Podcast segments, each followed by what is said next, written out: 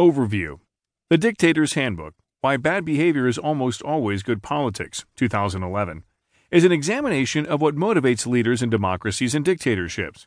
Authors Bruce Bueno de Mesquita and Alastair Smith argue that those in power try to stay in power by catering to the members of their winning coalition, whether that means millions of voters or a handful of military generals. Leaders can never rule alone, they always rely on some others to retain power.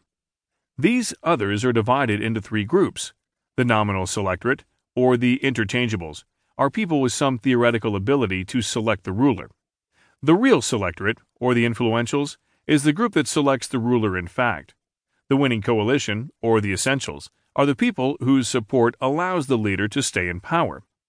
Democracies typically have large winning constituencies, which means that leaders work to deliver public goods to a large number of voters.